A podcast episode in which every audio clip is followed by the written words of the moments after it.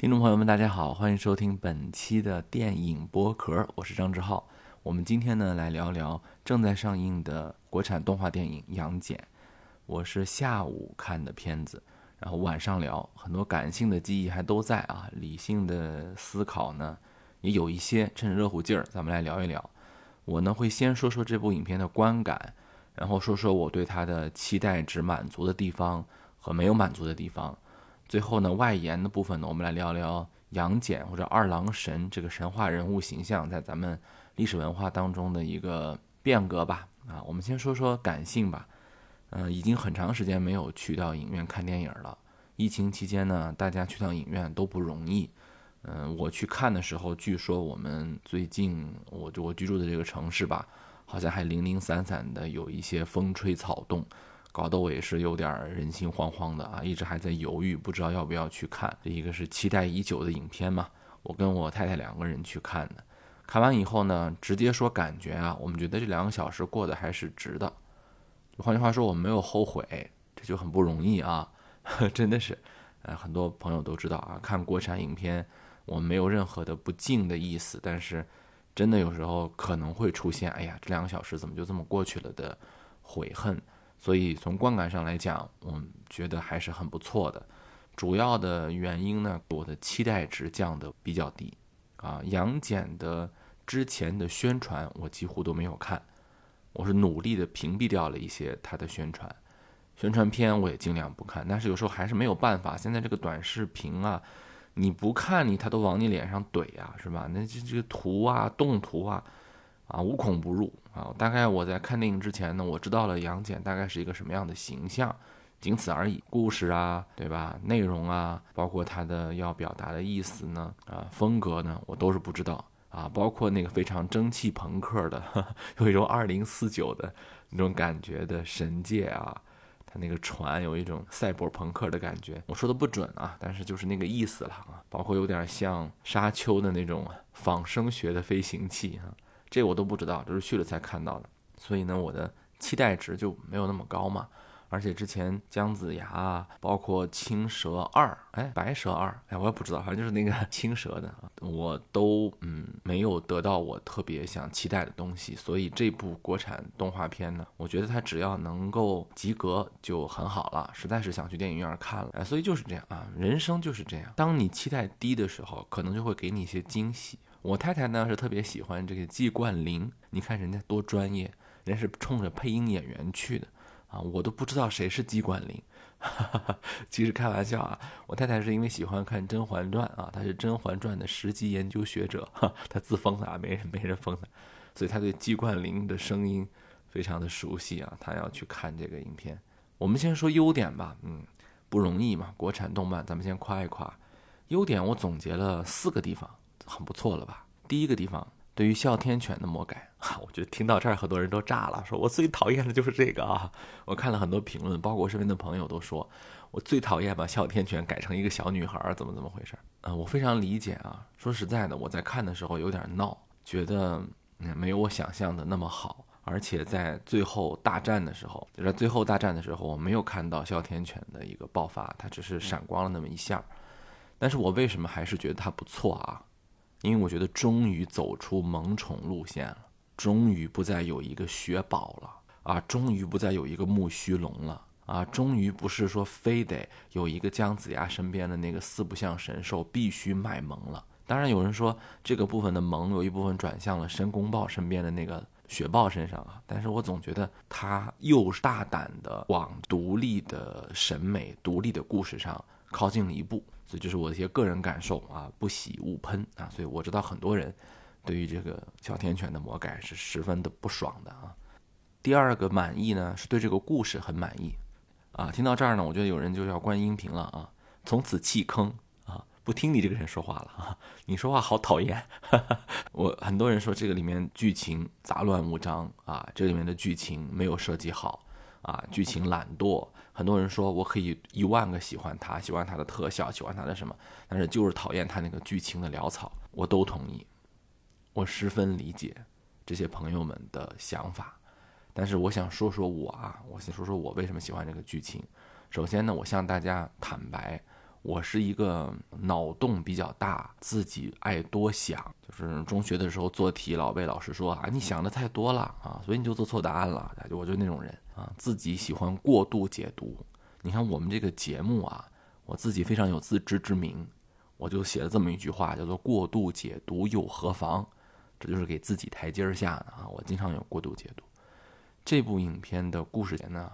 我认为它不是在情节上出彩，而是在它的设定上。我很吃这个设定，就什么设定啊？舅舅、母亲、妹妹挑战一个男权社会。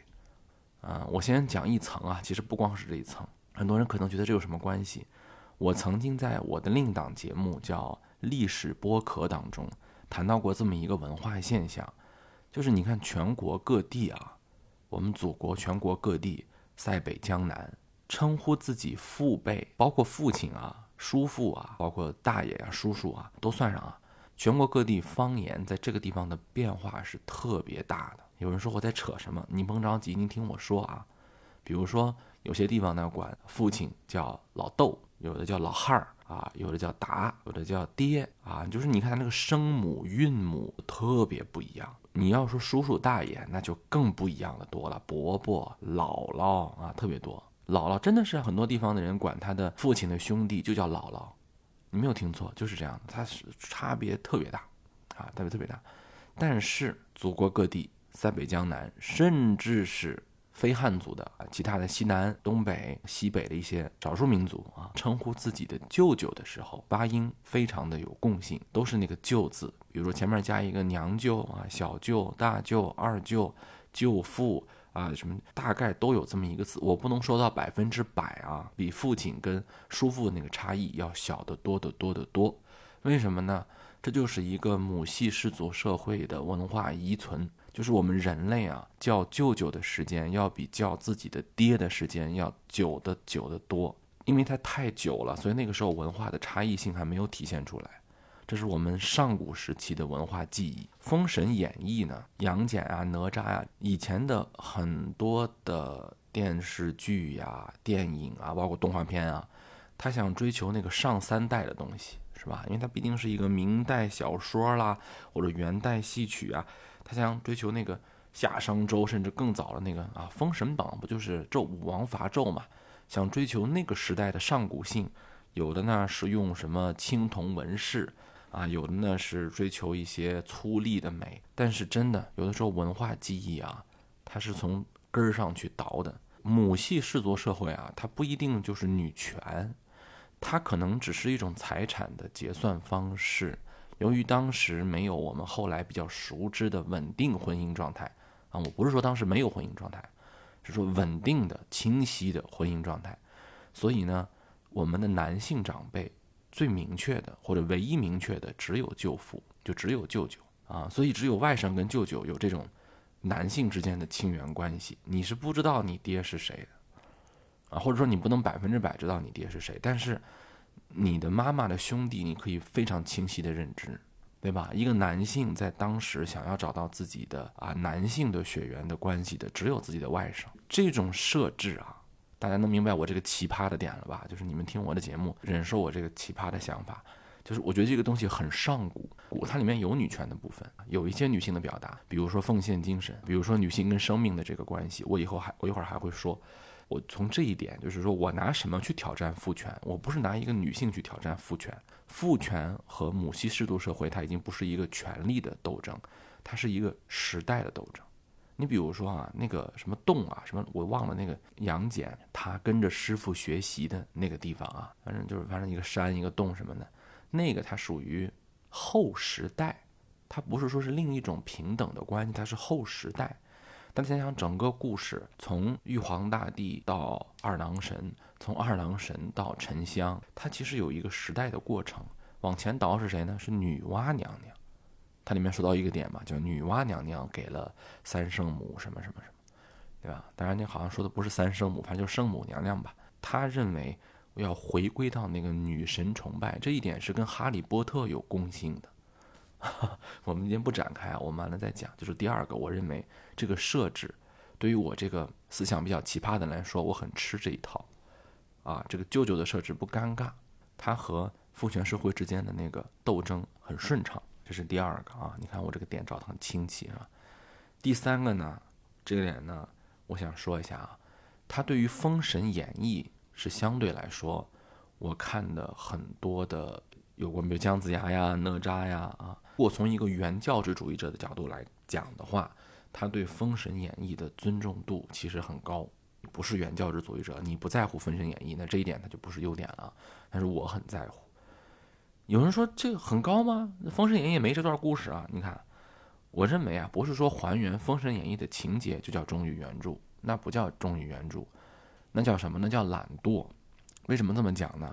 《封神演义》的故事啊，它有一万个好，一千个经典，但它毕竟是服务于那个时代的生活节奏，那个时代的百姓的审美的。它一定是有它的局限性的，所以我不认为说只要恢复到那个状态就是百分之百的好，但是它会借鉴一些精髓。你比如说啊，这里面有一个被很多人称赞的，有些人把它称作叫做美术上的、特技上的这么一个优秀哈，就是他那个元神啪变得特别大的那个元神，它其实就是把《封神演义》当中的现法身啊给体现出来，在哪吒那个地方呢，有一点。但不多，就是我们想象一下啊，就哪吒有一个情节，就露出什么啊三头六臂是吧？但是你不觉得他好像变到了多大的一个部分？但是这部影片当中，它体现了一个从物理上的一个变得巨大。其实如果你读过《封神演义》，就知道这就是有一个现法身的概念。这个概念是第一次用，反正我看到的，可能是我看的少啊，但是我看到的很多的这个地方，这是第一次用。以前呢，就是这个人他穿上盔甲，这个人他。集齐了很多的兵器，但是这个地方他没有让那么做，他没有让杨戬在那一刻像圣斗士穿圣衣一样噼里啪啦噼里啪啦穿上盔甲，而是他现出了那个法身。哎，我觉得这是特别好的地方。这是前三个我认为好的地方。第四个我认为好的地方是它的借用啊，虽然让大家都能看得出来，但是呢不突兀。这一点呢，我想举一个例子，不是拉踩，我只是举个例子，我说。早年间呢，有一部二 D 的一个动画呢，叫《大鱼海棠》啊。我不认为那部影片的剧本创作就比这部要差到哪里去。但是呢，那部影片对于动画爱好者来说呢，肯定就比较痛苦。比如说，当那个百度的那个人一出来以后，你无法不能想到《千与千寻》里面的那个萝卜怪，是吧？那个洗澡堂的那个大胖子，包括里面的很多设置太像汤婆婆，太像《千与千寻》。它虽然名义上用了很多《山海经》啊。啊，里面的那些东西啊，中国文物的东西啊，啊，包括传统的什么太极的概念，它虽然都是用了这样的概念，但是它那个风格，甚至是动作，甚至是审美的唤醒，无疑都是宫崎骏的。这一点呢，我只表达我个人意见。如果有人不同意呢，那咱们互相保留。呃，这个我只是举一个例子，不光是只是摆大鱼海棠。现在我们的。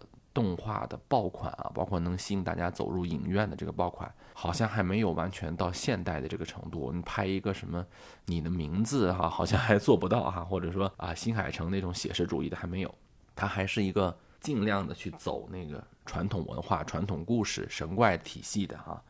不管以前怎么往里头加《山海经》，不管以前怎么往里面加一些文物的梗，它在某。一个东西的使用点上啊，你比如说举个例子啊，《千与千寻》里面有那个小煤块变成一个非常的萌但是很奇怪的点，《幽灵公主》里面呃森林里面的小幽灵是吧，变得非常忽隐忽现的一个萌点。你仔细看啊，在很多大鱼海棠呀，包括很多的里头，它换成了我们中国的一些萌兽啊，比如说欢兜啊，比如说混沌呐，它就是那个意思，在。杨戬当中呢，有一处他去那个赌场，大方向一看，一个唐式的一个建筑啊，很像《千与千寻》的那个澡堂子，特别像啊。但是它的气氛、它的氛围、它的整体的感觉跟作用，不是像《千与千寻》的那样。在这儿是个修罗场，三教九流杂处的这么一个地方，它唤醒的那个审美体验，跟《千与千寻》的那个澡堂子是不一样的。好，这是我说的四个我认为比较满意的地方啊。然后我再说四个我期待比较落空的地方。第一个，这个可能因为我是男性，啊，这个我自己检讨了一下自己，可能因为我是男性的原因，我对于这部影片当中的人物造型普遍不是很满意。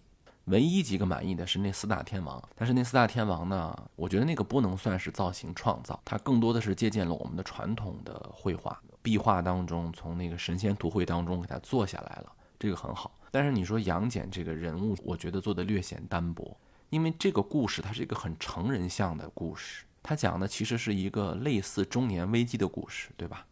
就是这个人人到中年了，他经历过一些大起大落，他经历过曾经这些事情，对吧？他选择自我放逐，然后又因为自己的一个亲人或者说一个事件，又卷入了纷争，又自己重新上路，有点类似金刚狼的那种属性吧。但是这个人物呢，太过于，我不是说他小鲜肉啊，我是觉得他这个脸部设计上啊，他能表现的这个表情啊、动作呀，不如青蛇白蛇。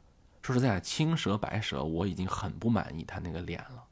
青蛇白蛇，尤其是这个白蛇啊，就第一部我是特别喜欢，非常喜欢。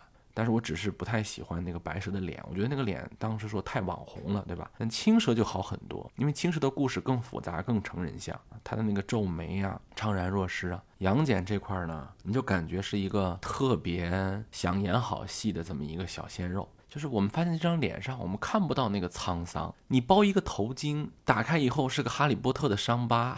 这个呃，你三只眼啊，你都没有展现出你的那个动态，你还不如里头的那个师傅他的那个表情好呢。我不知道这个是什么原因。你做了一堂的精致，各种的风格，有蒸汽朋克风格的，有水墨风格的，有这个世外仙境风格的，啊，有写实风格的都有。你这么一堂的风景。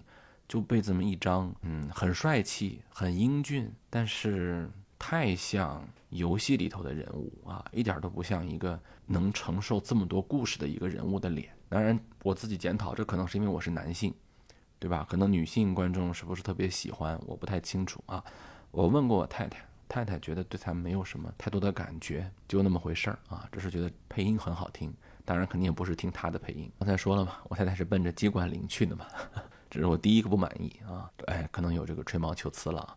第二个不满意和我第一个满意特别重合，就是哮天犬这个角色。我觉得哮天犬啊，为什么很多人不喜欢它？不是因为她变成了一个女孩，不是因为她怎么闹啊什么的，就是因为你给她的戏份太少了。二郎神跟哮天犬之间的关系，怎么能把它简单处理为一个身边普通的跟班呢？不能这样啊！对吧？如果说哪吒的红缨枪、混天绫、乾坤圈是一套组合的话，二郎神的这个哮天犬不能就这个样子。在我们小时候有一部也算是大片，一会儿我会谈到这个《宝莲灯》。可能最近我打算单独做一个《宝莲灯》的节目啊，我不打算一下在这个里面就提过去。但是我今天先提一下，那个《宝莲灯》里头对于哮天犬是有一场很重的戏的，它。强化了一个叫“天狗吃月亮”这么一个东西，可能是这个影片它不想模糊焦点啊，但是我还是觉得这个哮天犬的处理，它虽然很有创新，但是就这么灵光一闪啊，差太远了。第三个是这部影片的动作戏，现在我们都知道啊，国产动画片它基本上动作这是大头，这部影片有几个重点的动作戏，我觉得没有处理的太好。第一个就是给这个杨戬开脸儿。抓住大家视频眼球的这场追车戏，我觉得没有做好。如果这个追车戏啊，你放在《大圣归来》的那个时候，嗯，那是好。但是现在我们已经到了这个技术阶段了，我觉得不是因为我们技术做的粗糙，我觉得技术做的很好了啊。你看那个船的设计、质感的设计、细节的设计，看过一个帖子啊，说这里面杨戬的衣服质感啊、头发的质感、眼球的血丝儿。啊，包括那个斧子身上的那个裂纹都能做这么细，但是第一场追逐戏做的不好，啊，没有让我们有那种紧张感。这个地方呢，我比较一下啊，就很多很多年前啊，很多很多年前，我们不拿现在的迪士尼、阳梦工厂去比啊，就很多很多年前有一部，我不知道当时皮克斯有没有被迪士尼收购啊，记不太清楚了，《冰河世纪》。《冰河世纪》二还是三，我也记不太清楚了，应该是三吧。一上来呢，有一段追逐戏，就是那个剑齿虎啊，就追一个鹿啊，他要表现那个剑齿虎追那个鹿，最后没有追上啊，那个鹿嘲笑他，对吧？啊，也是一个开脸儿啊，也是一个动作的秀场他把老虎追逐那个过程啊，那个速度感啊，写的特别棒。那都是多少年前了，对吧？我们不能说今天我们技术比他差了吧？但是第一个，我觉得那个飞船追葫芦那个动作戏不好。第二个不好呢，就是这个打斗的层次设计的不好。为什么啊？大家想想啊，很多人觉得最后看完了不是很过瘾，这个很好理解，因为你前面呢已经设置了一个非常精彩的申公豹和四大天王当中的谁呀？是拿剑的还是拿伞的？我记不太清楚了。已经设计了一场申公豹跟沉香去拿宝莲灯的那场动作戏了，拍的非常棒，对吧？把整个这个过程、递进、层次、意外都做出来了。然后你最后总 BOSS 对决了，我们都知道是二郎神啊、沉香啊，最后要一块对战，起码是四大天王的那仨到这种程度，你怎么打的？一斧子劈过去没了，你能明白吗？各位，就是你二郎神金盔金甲啊一出来以后，没了。我知道你在这个地方不是想打斗，是想说你的那个终极主题，你不想模糊主题，因为这不是大圣归来，这不是大圣打混沌，这不是打完就爽，是要把三圣母请出来，是要讲这个奉献啊，讲这个什么？但是它毕竟是一场重头戏啊，你这个片儿叫杨戬呢，最后一场打斗戏你就给我看这个，这可能是我自己要求过高了啊。第四个不满意呢，我说说剧情吧。刚才我说了我一个很奇葩的剧情满意的点，我再说一个我不太满意的点。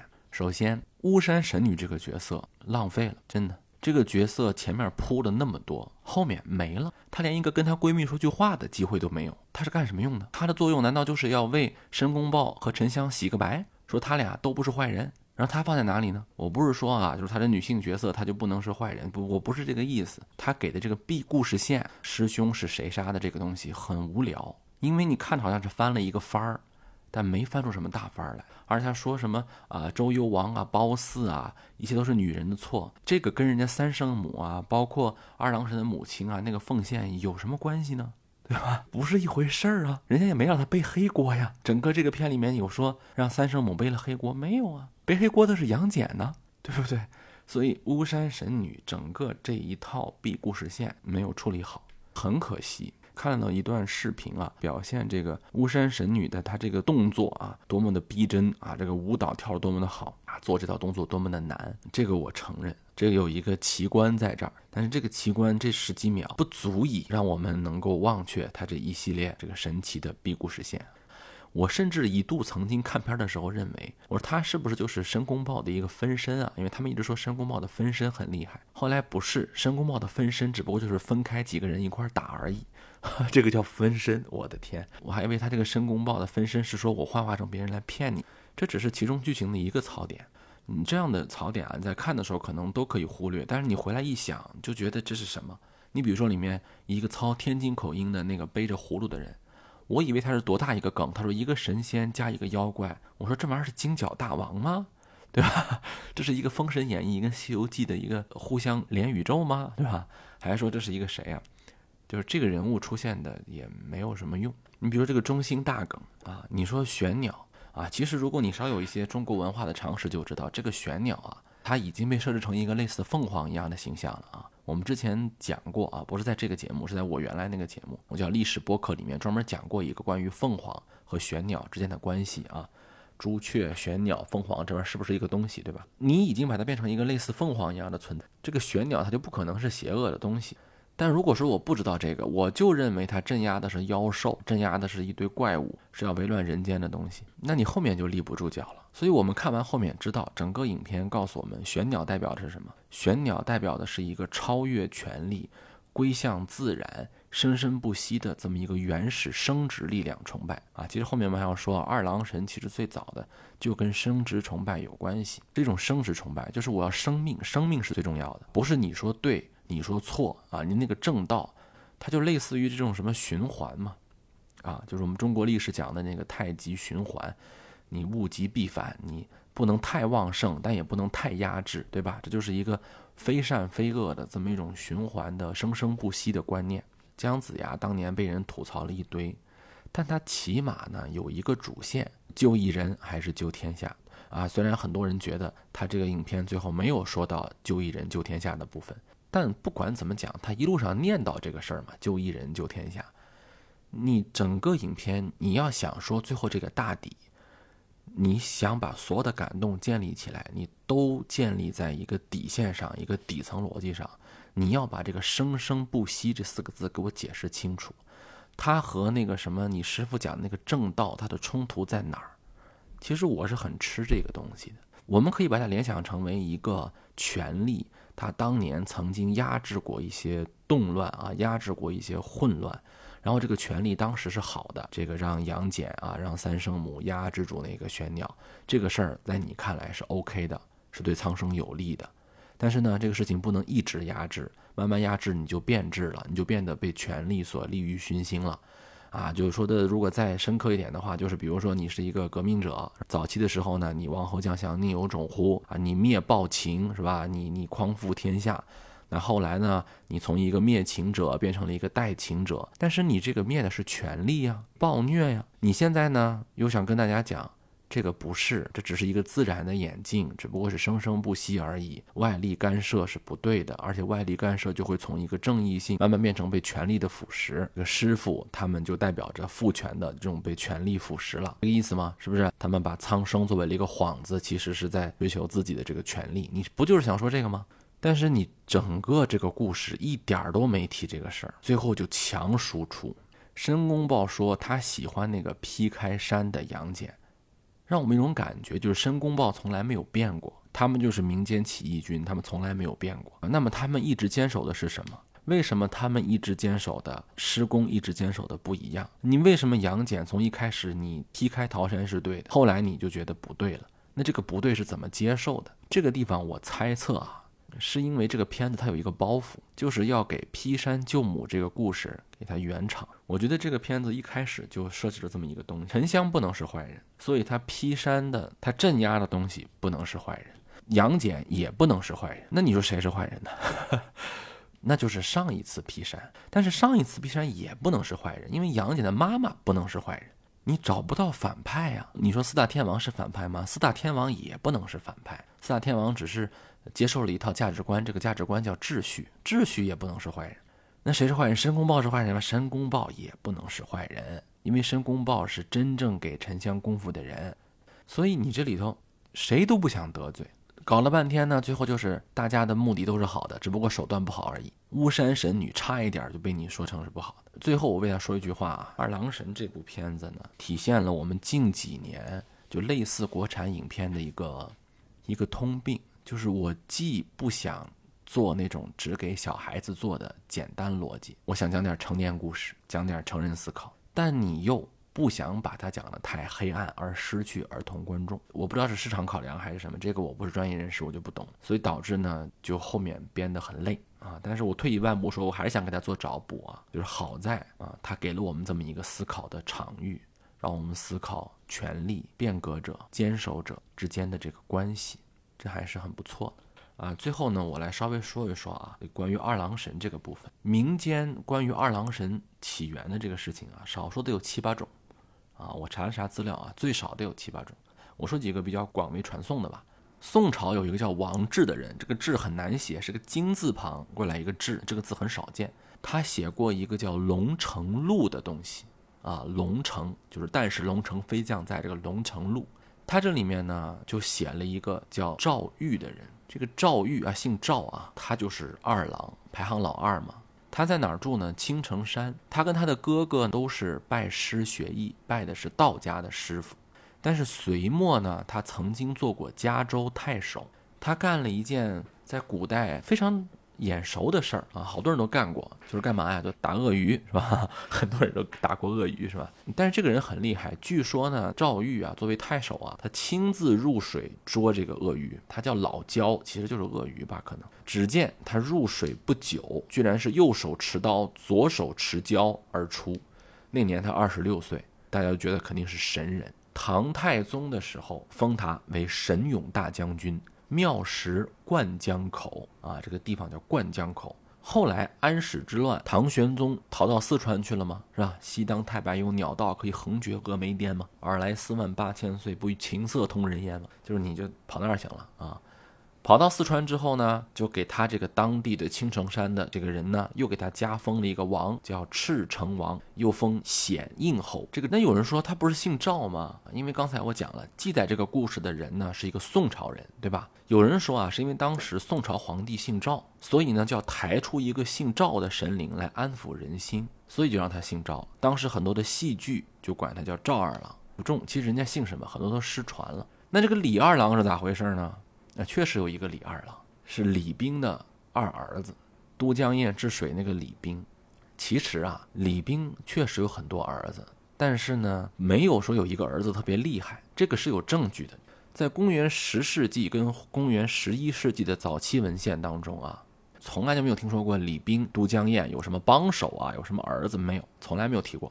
祭祀李冰的方法在当地蜀中风俗，想怎么祭祀怎么祭祀，鱼啊、肉啊、猪肉啊都行，没有说专门用什么肉的。但是也是在北宋，哎，这个故事很多是在宋朝就变了。在北宋元丰年间，元丰年间就是公元十一世纪的后半期了。就快到十二世纪了啊，就一零七八年到一零八五年这个阶段，哎，就有了变化了。民众自发的在东京汴梁建立起了灌口二郎神的神祠，说这个人呢是李冰的儿子，而且是二小子，跟李冰一块治水，就有这么一个传说。而且说祭祀这个二郎神呢，必须用羊肉。这个事儿呢，后来大文学家、大思想家朱熹。还做过一些推波助澜的工作。他说啊，原来这个二郎神呐，他在北宋的时候的封号叫清源妙道真君啊，带有非常浓厚的道教文化色彩。但是呢，有一天二郎神呢就给蜀中的大将张勇啊就托梦，他说我这个封了真君啊就不能吃肉了，得吃素啊。他说我呢不行，我爱吃肉啊，我吃肉他有力气，不吃肉没力气啊。我想吃点荤腥，所以你看能不能给我换一个呀？就给他改了，在一二零九年给他改封成叫护国圣烈昭惠灵显神佑王。先是封了灵惠侯，后来又封了神佑王。从此二郎神就是一个王侯了，啊，就不是真君了，就可以吃肉了。拿什么祭祀呢？羊肉祭祀，哎，就吃羊肉。每年过节，逢年过节，老百姓来祭祀，宰头羊，哎，吃羊肉。据说啊。就当地有个永康军政府啊，在那儿呢就收这个羊税，因为你都来祭祀都要去买羊嘛。平均每头羊你想宰不能随便宰啊，想在这儿祭祀不能随便祭祀，每头羊要收五百文税钱，一年下来光宰羊不下五万头，税金超过四十万贯，这是当地财政的主要来源。所以我非常怀疑这个故事是怎么来的，对吧？慢慢慢慢的，这个人呢，就一点一点的就变成李冰的二小子啊。因为在明代啊，民间把李冰父子总加在一起称作川主，所以四面八方都有川主庙。雍正时期发现一个事情，就是慢慢慢慢的祭祀二郎神的这些庙啊，已经比祭祀李冰的庙要大得多，要明显的多了。这个二郎神从哪儿来呢？我们一会儿再说啊。反正就是这个二郎神慢慢慢慢就成了李冰的二小子了。雍正皇帝时就觉得这不行啊，这父子不能倒过来啊，就强行的拉平了一下。但是后来我们都知道啊，在清朝的后期，就是光绪年间，四川省的总督丁宝桢呢，呃，为了再修都江堰，要造僧，要造这个声势，哎，又把这个二郎庙、二王庙给抬出来很多地方叫二王庙，这个二王好像就是李斌跟他的儿子，其实不是，二王庙就是二郎庙的一个讹传。那我们说刚才讲的赵二郎，现在讲的李二郎，那有什么关系呢？哎呀，你忘了一件事是吧？我们中国到了明清之后，不是特别喜欢讲那个佛教里面的轮回吗？这很简单啊，当时清朝的戏剧啊，很多的传说就说了，赵李两个二郎是轮回转世，不就行了吗？清代陈怀仁的《川主三神合传》认为，赵玉的相貌与都江堰崇德庙里的那个旧李二郎非常的相像。所以民众们呢就说他是李二郎在世转身，所以就把他也尊奉为灌口二郎神。各位民间的这个神事啊和历史的人物啊都交叉，你要想把它理清楚，那太乱了。但是老百姓不管这些，只要能祈求风调雨顺，那都是可以的。神迹就越传越邪乎。李思纯的灌口底神考当中啊，也有人说，其实最早的二郎神啊，跟蜀地的氐族的猎神有关。这个牧羊犬咋来的？就跟这个猎户有关系。当地的有一支氐族啊，匈奴鲜卑结氐羌啊，是氐还是氐？反正就是那个字儿啊。他有一支是姓杨的，杨呢与羊同音，所以呢，他其实是当时的牧羊神。人类社会早期啊，从母系氏族向父系氏族转移的时候，羊是重要的一个转折。很多的男神最早都是牧羊神，大家想想“美”这个字就能明白；再想想“枪”这个字就能明白，最早这都是形容男性的。二郎神的形象为什么有猎犬，还要用羊来祭祀？可能跟这种蜀中氐族的猎户祭祀有关系。这个传说在很多的少数民族上都有，比如说现在甘肃武都白马族人。年终祭祀的时候，他祭祀的那个神叫做清源妙道川蜀崇宁护国真君三神眼，啊，也叫二郎爷。所以你看，西南西北很多西部的民间传说，吃羊的地方啊，都有类似二郎神的传说，包括羌族。罗世泽在《茂汶羌族自治县土门乡》搜集到的羌族巫师二王唱经中又一段。就说古代有个岷江的地方啊，有两个特能干的兄弟，一个叫雅鲁，生于八月初三啊，是个大巫师，是个法师系的；还有个弟弟呢，叫于勇，于勇是六月二十四的生日，他呢是个猎手。兄弟二人统治岷江，二人死后都成了神，兄为岐山大王，弟称罗河二王。于勇其人形象就是三只眼，中有一纵目。手持三尖两刃刀，你看出现了啊，身旁有一猎犬。王纯武认为啊，藏缅语系当中的羌语之这一族中，狼二郎神的这个狼狼，其实它这个发音啊是天的意思，二郎就是天之神。后来讹传为二郎啊，这是从最早没有文字的，只有语族那个感觉。为什么是二郎啊？其实也不是排名第二。是后来我们无法解释这个语言现象了，我们只能用今天的思维逻辑去想啊，这可能是老二吧，汉族就给他想嘛，我们不知道这个二郎藏缅语系怎么说，那就只是二郎吧。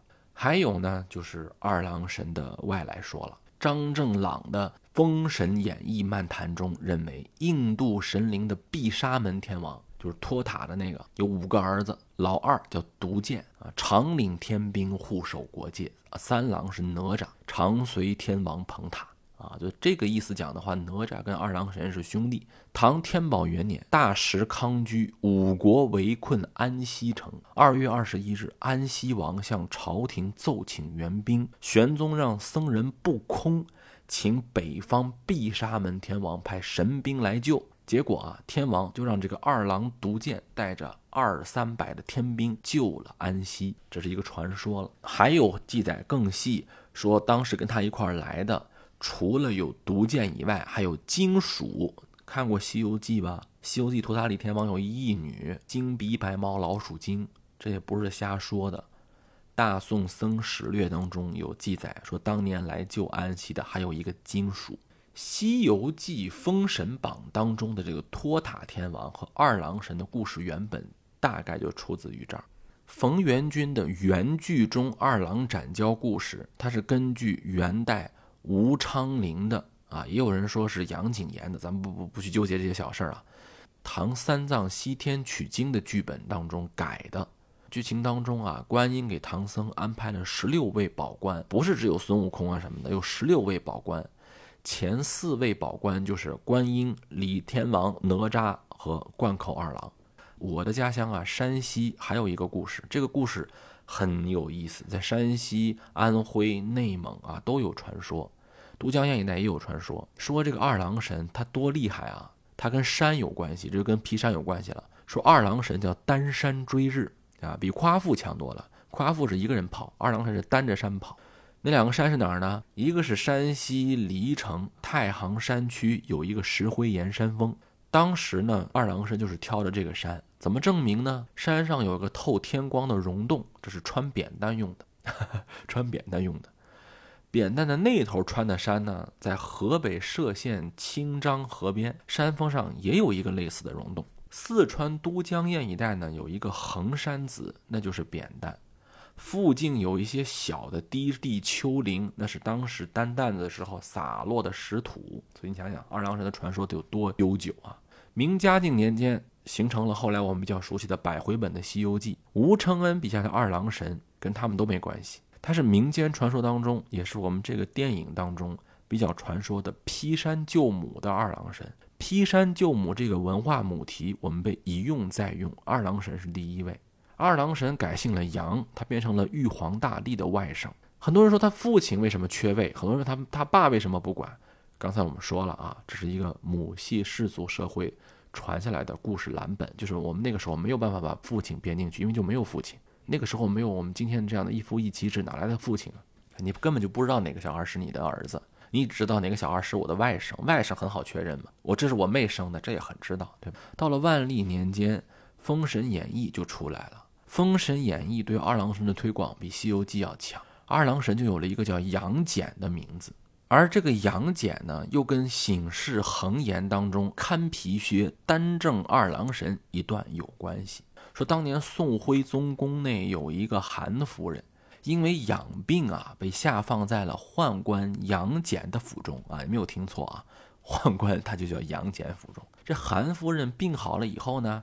就去清源庙道二郎神庙里面去还愿。这庙官呢，松神通，他会一些妖法，就假扮成二郎神，夜夜翻墙，与杨戬府跟这个韩夫人私通。哎，臭不要脸的搞在一起了。这杨戬呢，一看这不行啊，这得管呢。哎，他就去找这个会法术的道士去捉奸，击落了一只皮靴。后来经过勘察，终于破了这个案。拍案惊奇嘛，对吧？醒世恒言。